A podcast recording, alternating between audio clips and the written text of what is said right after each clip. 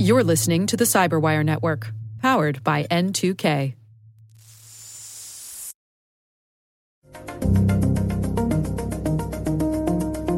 Well, hello, everyone, and welcome to a special live edition of the CyberWire's Hacking Humans podcast. We are coming to you from KB4Con here in Orlando, Florida. Just so everybody can hear that we actually have a live audience out here, how about a round of applause? Can we hear it? Mm-hmm.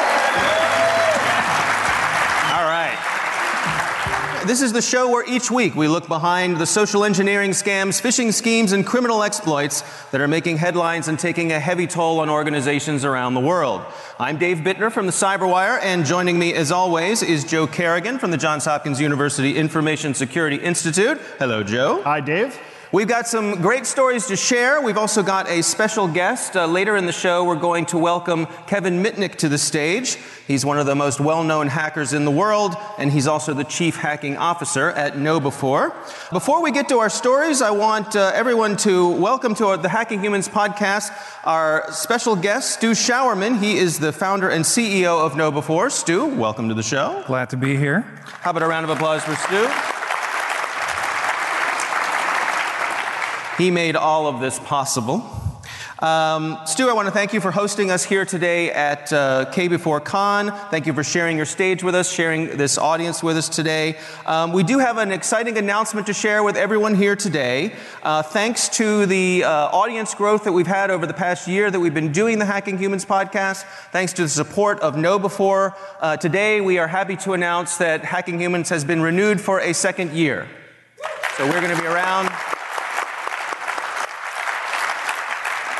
Thank you very much, Stu. You're welcome. By the way, do you see the unfair advantage? They have scripts. I don't. Yeah. Yeah. Sorry. All right. Well, we've got some great stories to share this week. Joe, I'm going to kick things off today. And I want to start off by getting a sense from the folks in the audience here. How many of you have been around long enough to remember what a 900 number is? Let's see a show of hands. 900 number. All right, terrific. Put hands down. Now, the contrast to that, how many have no idea what a 900 number is? Anybody? All right, a few of you out there. So back in the, I want to say 80s 90s. Or so, 90s, the telephone system, back when phone calls used to cost money to make, long-distance calls, the phone company came up with something called a 900 number, and that's where you could call this number and get some sort of service, and they would charge you a per minute. Everybody's laughing when I said service. You all have used 900 numbers before. So you could, perhaps it was a psychic or a dating service or something else. So you'd call up, and they would charge you a per minute fee to be connected on the phone, and this was very interesting when it first started. A lot of people lost a lot of money, and a lot of folks who used to take advantage of some of the peculiarities of the telephone system would take advantage of that to be able to use 900 numbers for free. Kevin Mitnick's coming up here later. He might have a thing or two to say about that, perhaps. Well, there's a scam that is going around right now. This is an article from the Washington Post, and it's called "Do Not Call Them Back. The FCC Warns of Late-Night Scams." So what happens is you're at home in the middle of the night, you're minding your own business, fast asleep, and your phone rings. But it only rings one ring, and then they hang up.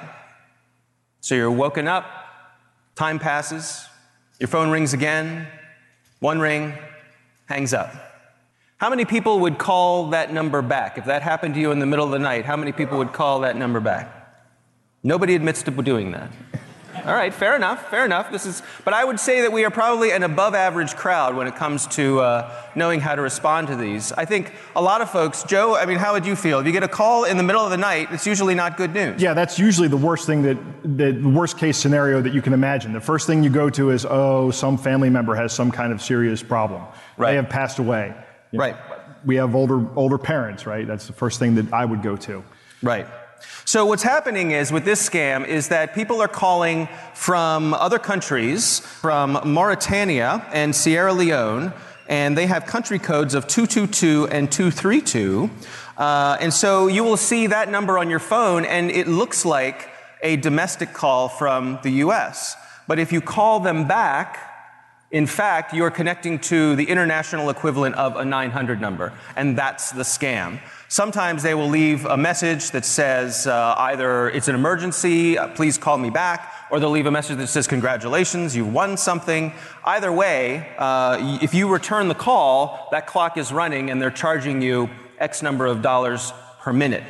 The story goes on to say that if you find yourself a victim of this, one of the things you can do is contact your phone provider and they will perhaps back out the charges. And if you don't have any luck there, you can file a complaint with the FCC. Stu, I wanted to touch base with you on this. It seems like there's a lot of different things in play here that you all deal with. And first, that emotional component. You're woken from a deep sleep wondering if something's gone wrong. Yeah, call it related to what we heard this morning from Apollo.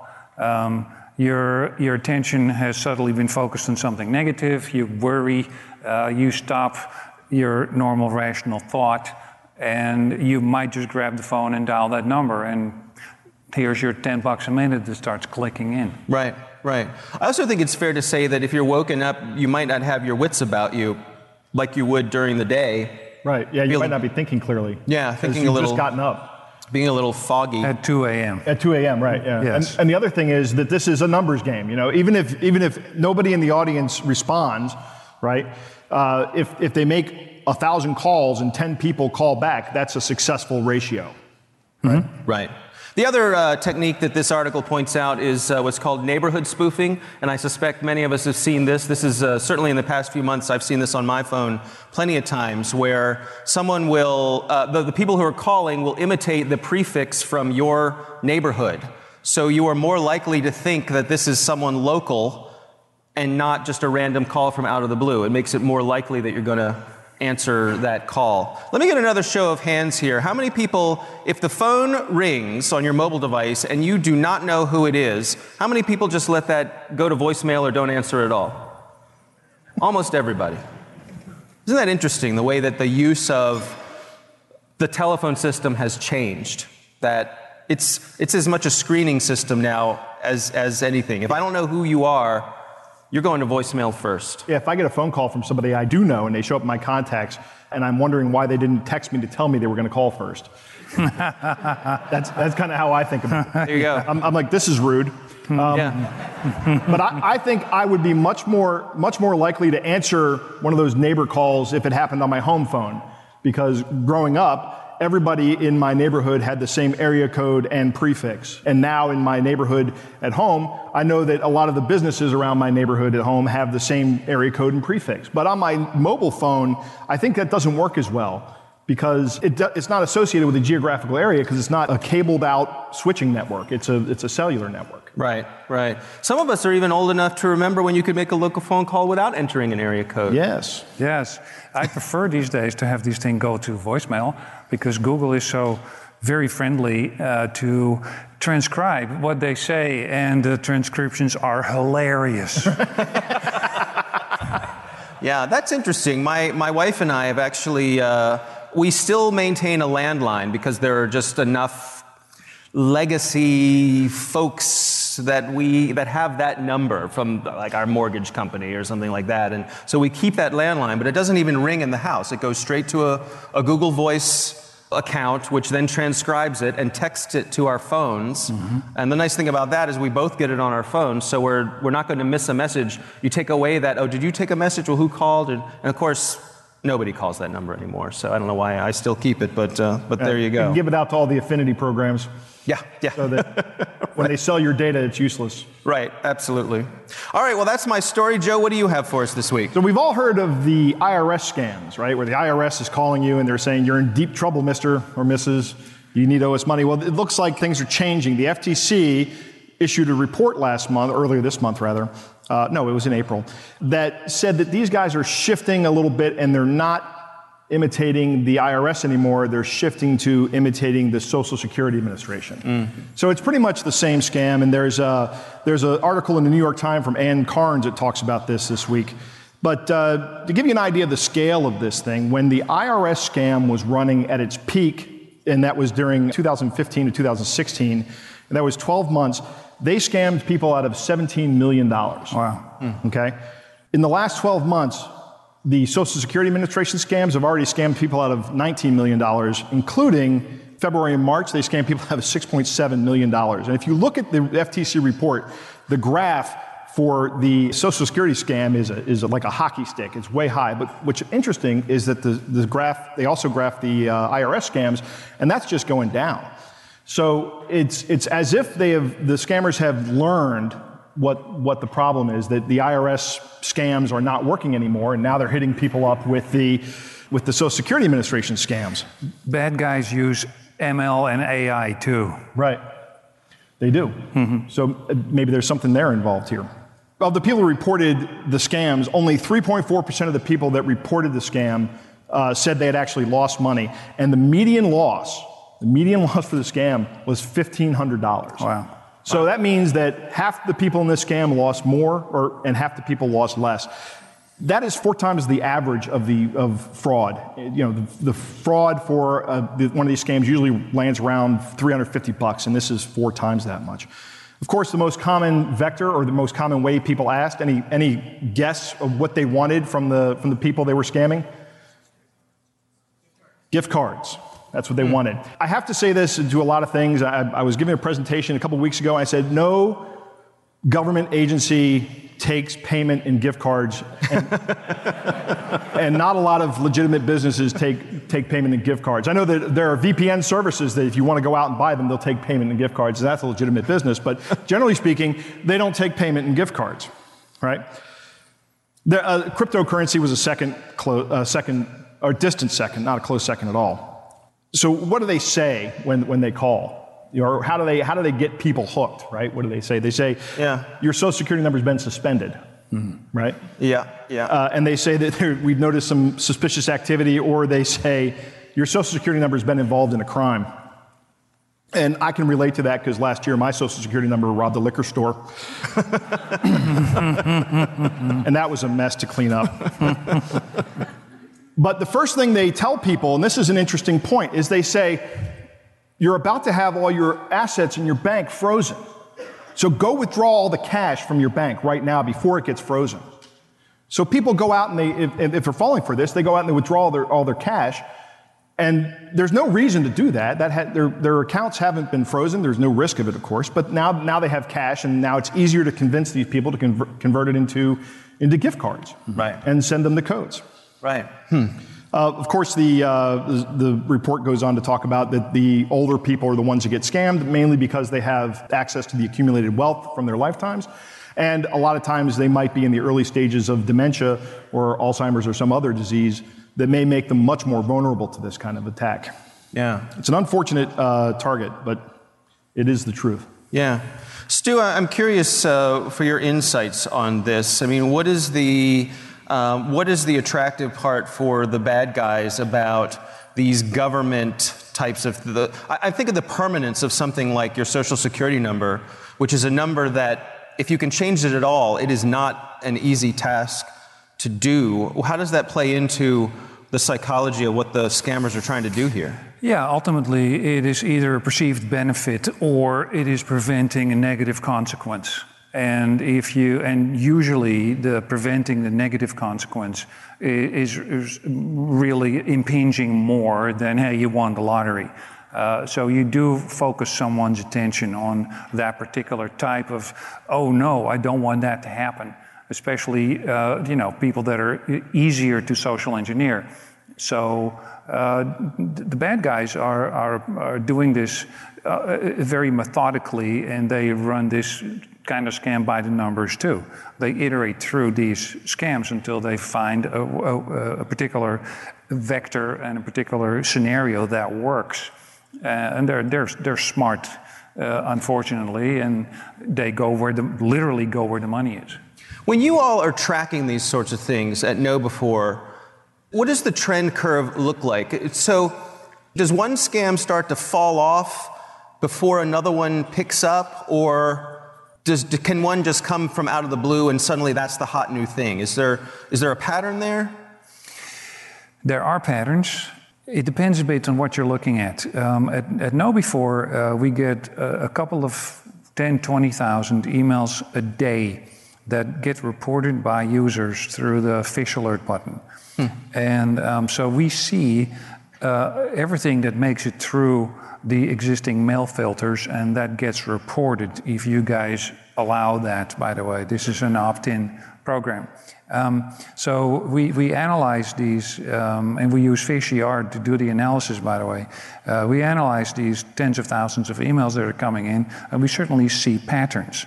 We see types of attacks coming in and out. At the moment, for instance, we see free platform attacks where the email gets sent through, for instance, Office 365. The landing page lives in a Microsoft environment, and then where they get dropped is also a Microsoft type, either landing page or payload. So the problem is that your endpoint security is already whitelisted for those platforms. So we see these things come in relatively early. Interesting. All right, well, those are our stories for this week. It is time for our favorite part of our show, and that is our catch of the day. I love this part. So yeah, our catch of the day this week was sent in by a listener. This is a bit of a classic catch of the day. There's been lots of variations of this one, but we thought we'd have some fun with it this week, and we would let our special guest, Stu Sjouwerman, take the honors and read our catch of the day. So, Stu, whenever you're ready. Hey, as you can see, there's no need for me to introduce myself to you because I don't have any business with you. My duty, as I'm mailing you now, is just to assassinate you. Seems legit. If you don't comply, I have to do it, as I have already been paid for that. But I have to ask you this question. What is the problem you have with your friend that made him hire us to kill you? Now, do you want to live or die? As someone has paid us to kill you, get back to me now if you're ready to pay some fees to spare your life. $3,800 is all you need to spend. All right. What a deal. First of all, Joe, why did you hire someone to kill me? Never mind. Kind of. All right, let's unpack this real quick here. Stu, what's going on here? What's the what are all the elements that are involved in something as absurd as this, yet still, I suppose, successful enough to be? Well, obviously, you unpack this, and the very first thing is you want to prevent this very negative consequence. Right, yeah. I can't think of a more negative consequence. No. So, shock value. Right. Right. Instant, oh my God, is this real? Right. And then, how do I pay? And et cetera, et cetera. It's an extreme example of getting people to worry so much that they just stop thinking. All the stress levels go way off the scale, and you're no longer able to rationally decide. So you're short-circuiting the thought process. Yes. Yeah. Yeah. It's interesting, too, that it doesn't, like, it says your friend has put this hit out on you, doesn't have any details about that friend. So right. I imagine everyone starts thinking, like, yeah, I probably have a friend who would. Like, and my friends know who it is. That's yeah. You know, if you break it down, there's this concept of the OODA loop. That's observe, orient, decide, and act. And this is something they train fighter pilots in. Top Guns, literally, are trained on OODA loop. The bad guy is essentially trying to bypass and short-circuit the OODA loop instead of observe, orient, decide, and act. What they want you to do is observe and act. The orient and decision are taken out. Right. And that's typically what this kind of thing does. Yeah, yeah. All right, well, that is our catch of the day. It is time to move on, and we want to welcome our special guest to this special edition of the Hacking Humans podcast. He is one of the most well-known hackers in the world, and he is KnowBe4's Chief Hacking Officer. Please join me in welcoming to the stage Kevin Mitnick.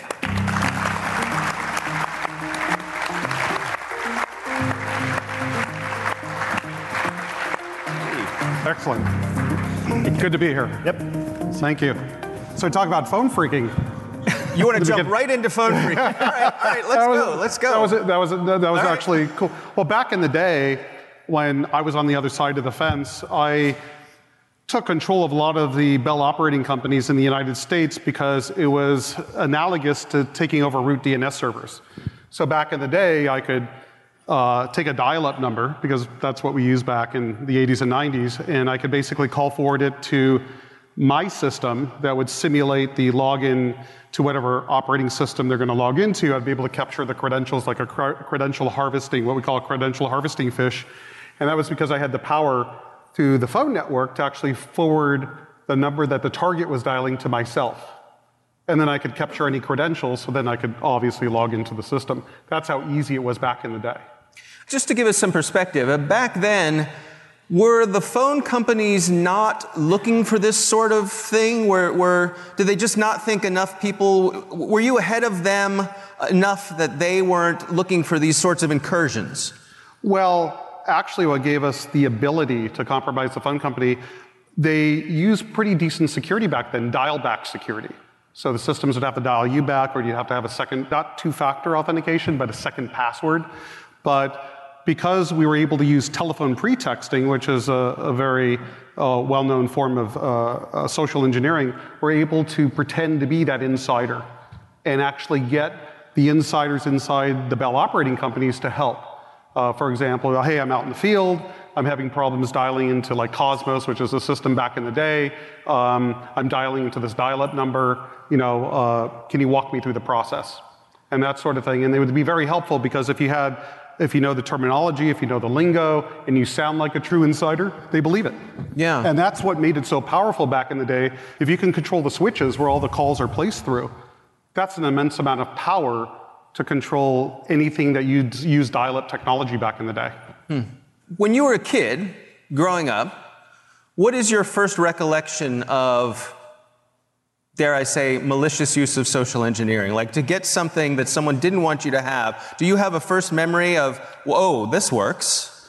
Well, not particularly, but I knew it was with the phone company because another student in high school who showed me all these tricks he could do with the phone really impressed me. It was kind of like magic. And what I did is I kind of listened to him call up different departments of the phone company, pretend to be a technician or somebody who had the authority to have that particular type of information. And I was just amazed at what this guy could do. So I pretty much learned this on my own, pretty much through trial and error. So at the end of a year or two, I had the ability to basically call. I knew the departments in Ma Bell probably better than the employees. Mm. So I knew who to call, who I had to be, what information I was after. And if you knew their internal numbers, you had that credibility because their internal numbers were secret. So if you were calling on a specific number and you spoke the proper lingo, you'd get the information 90% of the time. It's the same method that private investigators use to do what they call skip tracing and that sort of thing, is they have teams of investigators that use the same type of tradecraft, well, used to, before it was criminalized. Because when I started doing this, there was actually no laws against pretexting the phone company. That didn't happen until after this HP fiasco. I forgot, I think it was 10 or 15 years ago, where someone on the board of HP hired a PI, and the PI used telephone pretexting to get the cell phone records of the other board members to identify who the leaker was. And when that all blew up for HP, then they actually federally criminalized pretexting utility companies. Hmm. So that was a common methodology that private investigators used to identify where somebody lives, to do locates and that sort of thing. Does it surprise you that all these years later that the phone system is still as an active avenue for these sorts of scams?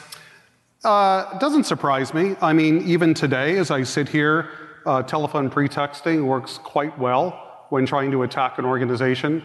The cellular mobile operators have come a long way. They're much better in doing authentication. It used to be just having the target's last four digits of their social security number to authenticate. Now they have you put in, passwords. They send you a text message to your phone where you have to verify a PIN before they'll even talk to you at customer service. So they've definitely come a long way, the Bell operating companies, but organizations are commonly still pretexted as we sit here, and that is a very strong form of social engineering because you get instant compliance.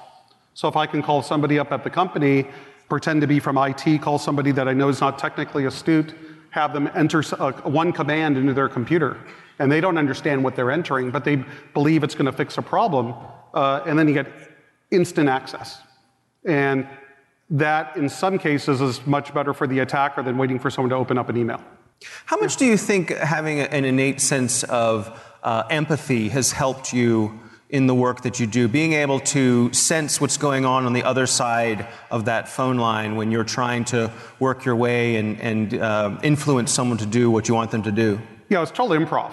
So basically, as you're sizing up whether the target is hesitant, whether they're asking questions, you know, asking questions where they're you can kind of sense they're not comfortable, or they're questioning your identity, or questioning the need, then in some cases you would just back out of that request and go to some other target.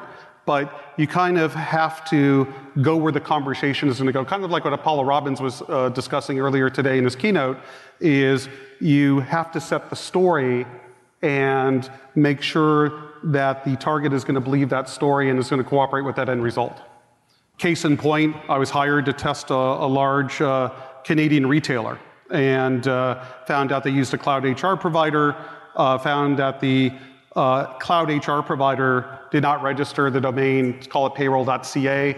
Basically, I registered it. I became the proud owner. I basically cloned the site, so now payroll.ca looked exactly like payroll.com, got SSL certificates from Let's Encrypt, so it looked very real. And then here was the fun pretext, simply calling up a director of HR who I found in LinkedIn, pretending to be somebody from IT, saying, hey, we're standardizing on the .ca TLD, which is Canada, and asked her, hey, are you logged in to payroll.com? Oh yeah, well, can you go ahead and log out for me real quick? I need you to try something. Can you go to payroll.ca? Can you go ahead and she goes, yeah, it's asking me for my login and password. Yes, can you please log in? She logged in. It actually redirected her. It actually logged her into the real payroll.com. And I said, okay, great. For now on, use payroll.ca. And if you have a problem, just call the help desk. Meanwhile, I had her credentials, knew no two-factor authentication, had access to all the HR data. It literally took 5 minutes on the phone. The longest part of the attack was waiting for DNS to propagate. So, and this was literally 6 months ago, 6 to 9 months ago. So it's pretty fresh. We're seeing a lot of stories that come out now about these two-factor authentication social engineering sites, and what you're talking about is perfectly a perfect example of that, where you can just ask people for the credential that you need, and you don't want to ask someone for their credentials. That sets up a red flag. On the website, your form. Oh yeah, that's how you want to do it. Is you want to put the person in the position to entering their credentials, right? And then it's a believable story, right? And then they enter the two-factor token key, whatever that is, the number that comes up at the time, whether they get a text or whether they have a pre-shared key. In this particular case, they didn't use two-factor. That's what made it work so well. So I didn't have to use two-factor to log in. It's even easier. So that's what made it, so much easier. If there was two-factor, I would have had to change up the attack. Then I probably would have had her type something into her machine, or they'd essentially launch a payload for me. Change the web page though, right? And ask for the two-factor code. And you could pop something up. Please download this. Plugin. That's something new. Go ahead and do it. It's going to make things run faster. Right. And I can kind of size up when I'm calling a target up on the telephone. I could size up whether they're going to cooperate usually in the first 30 seconds. Really? Yeah, because I kind of I identify kind of their tone of voice, whether they seem cooperative, whether they're technically astute and would understand going to like a command shell, what that means. Usually, you don't call an IT person because they're going to know better. Right. You call somebody else that's not going to know better, and that way you get your foot in the door of the network. Yeah. So, but these telephone pretexting attacks are still, it's more focused because it's not scale. Phishing is scale, right? And telephone pretexting is really, I would say, ultra focused on a spear phishing attack. Do you ever think about what you yourself might be vulnerable to if someone were going to come after you? What's your kryptonite? Well, I always worry about being attacked because I'm not invulnerable myself. I do a lot of traveling around the world. I was recently in China speaking for Tencent. I remember when I was there, I felt uncomfortable leaving my laptop in the hotel room, right? Because I'm sure with the capabilities and tradecraft that the intelligence agencies have, they could easily compromise machine through hardware and potentially put some sort of hardware implant on my machine. And I always realize that unless I take my laptop to the shower with me, you know, in some particular cases, I could always be compromised. So I always worry about it. So what I do to mitigate that risk is minimally every year, I buy a new machine and reload it from scratch. And he sends me the bill. I send Stu the bill. Yeah. In fact, when I flew back from China, I called Stu earlier. Hey, can I order the laptop a bit earlier this year? And I said, sure. Yeah, but yeah. So I'm definitely concerned about that. I mean, there's malicious. Well, obviously, malware payloads that are extremely difficult to detect, no matter if you have AV or the more advanced EDRs these days. There's, you know, a lot. You know, I know, you know, we do this. I do this for a living, as I try to develop payloads for testing that get by EDRs, and in most cases, we're able to do it. Mm-hmm. So if I could do it, the bad guys could do it, and that's what worries me. Do I have an implant, whether it's software or hardware, on my machine? Mm-hmm. And that scares me, right? But unfortunately, I have to use the technology. Well, fortunately, I have to use it. Right. Yeah. I don't know that I would take my hardware out of the country to a different country for that. I think I would buy scrap hardware, maybe. Well, it actually happened to me. Just a quick story is I was in Bogota, Colombia, and I remember I did a presentation for a newspaper out there called El Tiempo, and I went out to dinner, went back to the hotel room, put my key card in, and it was a yellow light. And I know usually from these type of locks, yellow light means it's locked from the inside. So we go down to the reception, get a new key, come back up, yellow light. And did this 3 times. Finally, I had security come with me. They used their card, it opened the room, I look in the room, everything looks normal. Prior to flying to Bogota, I had a friend of mine replace a hard drive in my MacBook. Back then in the MacBooks, you actually had to pull out the keyboard. It was like a whole operation to change your hard drive. So I had her replace it with a hard drive which had more capacity. Formatted it, set up all my applications, flew to Bogota. This happened, all right? So then I didn't think anything of it. I just go, that's a weird fluke, but hey, I guess they have cheap locks in Colombia. Mm-hmm. So you dismissed it. I dismissed it. Right. So I fly back into Las Vegas at the time, and then the hard drive, the new one, was giving me some issues. So I was going to replace it and go get a new one. So I asked the same friend if she could just swap it out. So she's in my apartment with the entire laptop disassembled on my table, and she goes, "Why were you in your laptop?" I go, "What are you talking about?" She goes, "Well, the screws I put in very loosely so I could, you know, remove the hard drive again if I had to. These are super tight."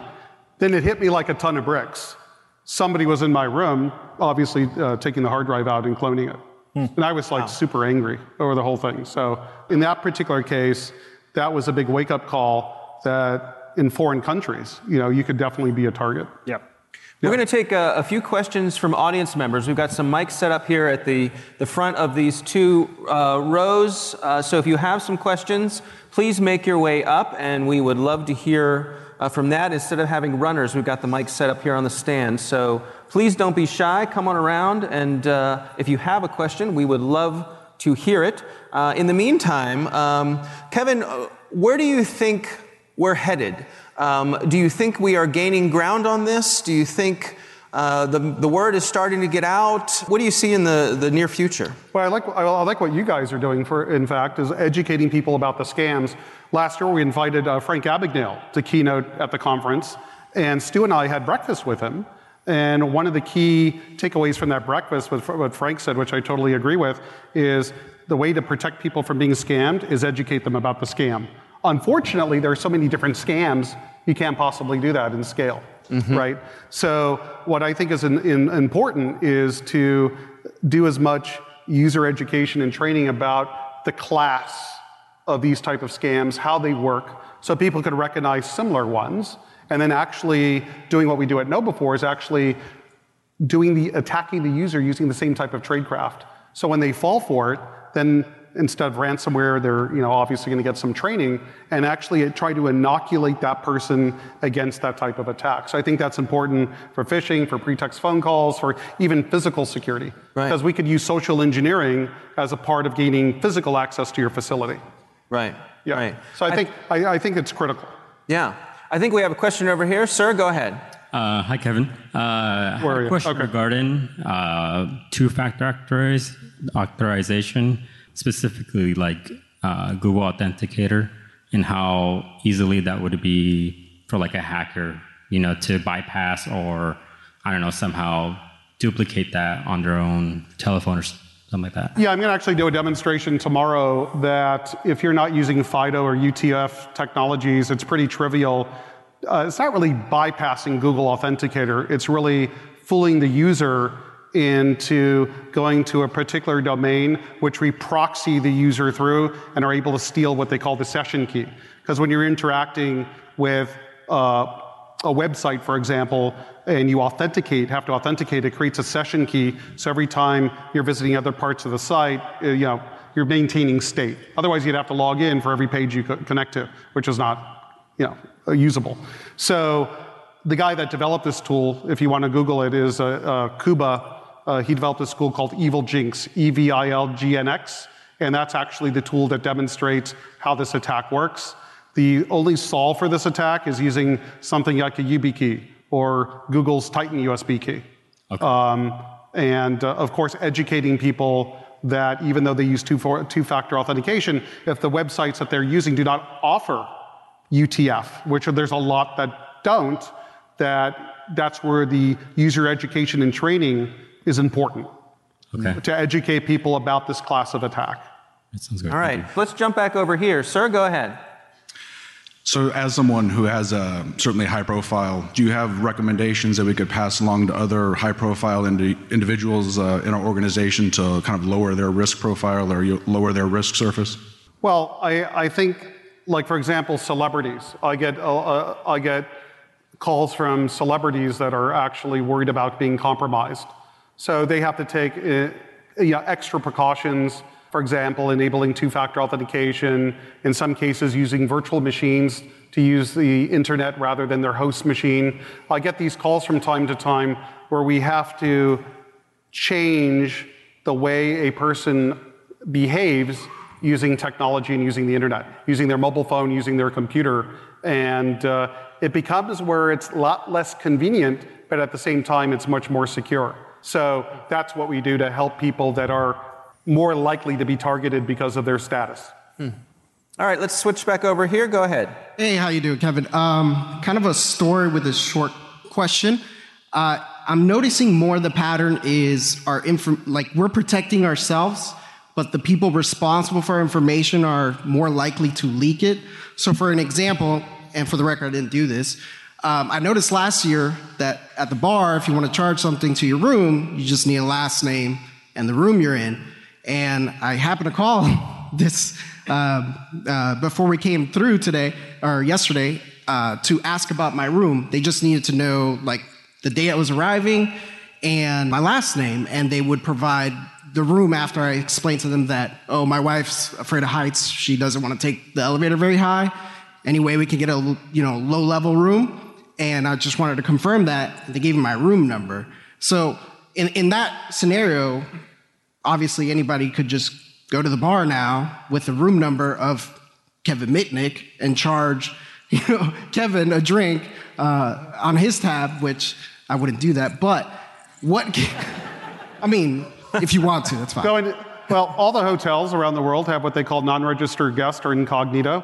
Mm-hmm. So once you tell a registration or the front desk manager that you want to be considered a non-registered guest, what celebrities do, there's a big red flag on their machine, or on their computer rather, that says not to give any information out. So you hope that that works to solve the situation. All right. Well, but that doesn't stop somebody from following you to the room. Sure, sure. So if Johnson has a bunch of drinks on his tab, my bad.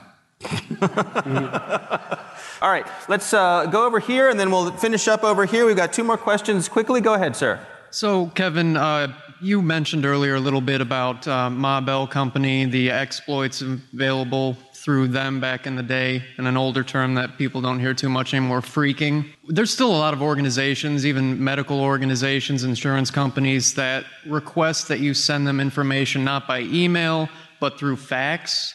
And I was wondering, in your opinion, what is the vulnerability there even today when sending faxes to a number that you believe is to an insurance company? When you're sending a fax, is it possible for that to kind of be listened in on, a duplicate fax created at a different location? And do you know in the industry, are there any efforts to move away from fax? Because I think I speak for a lot of people here. We're tired of fax, man. Yeah.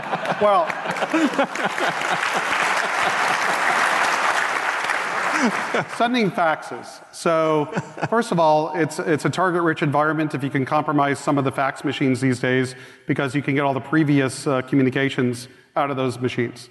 And in a lot of cases, you compromise a company's wireless network. I just had a recent case of this where we were able to connect all the printers and all these types of devices like fax machines, and they use default credentials, which gave us access to all that particular data. The concern about fax machines, of course, is could there be a redirection, of where an attacker could manipulate the number that you're calling and forward it off. Now, there's been some new research. When I used to do this, I used to access a switch of a phone company and do call forwarding, and then I'd be able to have my target be redirected to me. Now there's newer ways of doing this, and I suggest that you guys Google this guy, Karsten Nohl. He's the one that actually developed the bad USB attack, which is it's pretty much common knowledge. But he's done a lot of research into what we call, into Ma Bell's SS7 network. And what they're able to do, what he demonstrated this at the Computer Chaos Club in Germany, I think 2 years ago, is how they were able, through accessing SS7, being able to do basically redirect the target number to themselves. And that was pretty much incredible, because on SS7, which used to be a closed network just for the Bell operating companies, now it's pretty much an open network, which makes it, which they don't have all the security controls in place. So they were able to manipulate those security controls to get a target's location, GPS location, and they were also able to manipulate it to actually essentially through SS7 forward the target to a number of their choice. So Google it. It's actually a pretty interesting presentation at the Computer Chaos Club by Karsten Nohl. Yeah. All right, last question, sir. Hello, Kevin. So I'm leaving the country later this month, and I'm taking my notebook computer with me because I might need to connect to networks back here in the States. What do I do to the notebook before and after the trip? Oh, can I jump in on that one? Yes. We actually just came out with a module that exactly addresses that. Safe travel for road warriors, it's 15 minutes, has a checklist. What do you do before? What do you do during? What do you do after? You can print a checklist in a PDF. There's quite a shopping list of things that you should be doing. And Kevin and I, we created that module together. It's extremely simple to step through it, print it, and then you go through the list. You'd be surprised. And realize when you're crossing borders, and like if you go into Canada, their customs agents could demand your PINs to your mobile devices. They could demand your passwords to your computers. And if you don't, I believe there was a guy that was actually sent to prison for failure to comply with giving up the credentials. And so now you're put in a position when you're traveling that any of the border patrol agencies in those countries have free access to all the data on your devices, which might be of a concern if anything is under non-disclosure agreement and that sort of thing. So as one of the recommendations we make in the training course is when you're traveling, you might consider setting up a travel machine where you're not taking all your data, but the data that's necessary for you to do what you need on the road and that sort of thing. But definitely keep in mind when you're crossing into different jurisdictions, the laws change, and you could actually go to prison for not providing your credentials, or in most cases, they'll just take your equipment. So you don't provide us your password, that's fine, sir. We're taking your equipment. We're going to try to do an analysis. We'll send it to you in about 6 months to a year. Well, folks, that is all the time we have. Thank you all for joining us for this special live version of our Hacking Humans podcast. How about a round of applause for both Kevin and Stu?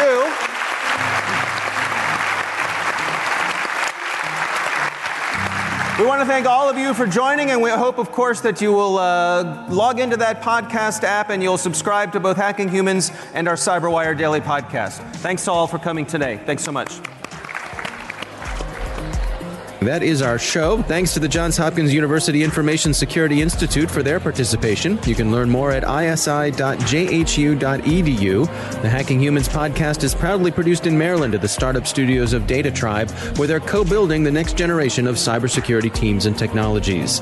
Our coordinating producer is Jennifer Iben. Our editor is John Petrick. Technical editor is Chris Russell. Our staff writer is Tim Nodar. Our executive editor is Peter Kilpie. I'm Dave Bittner. And I'm Joe Kerrigan. Thanks for listening.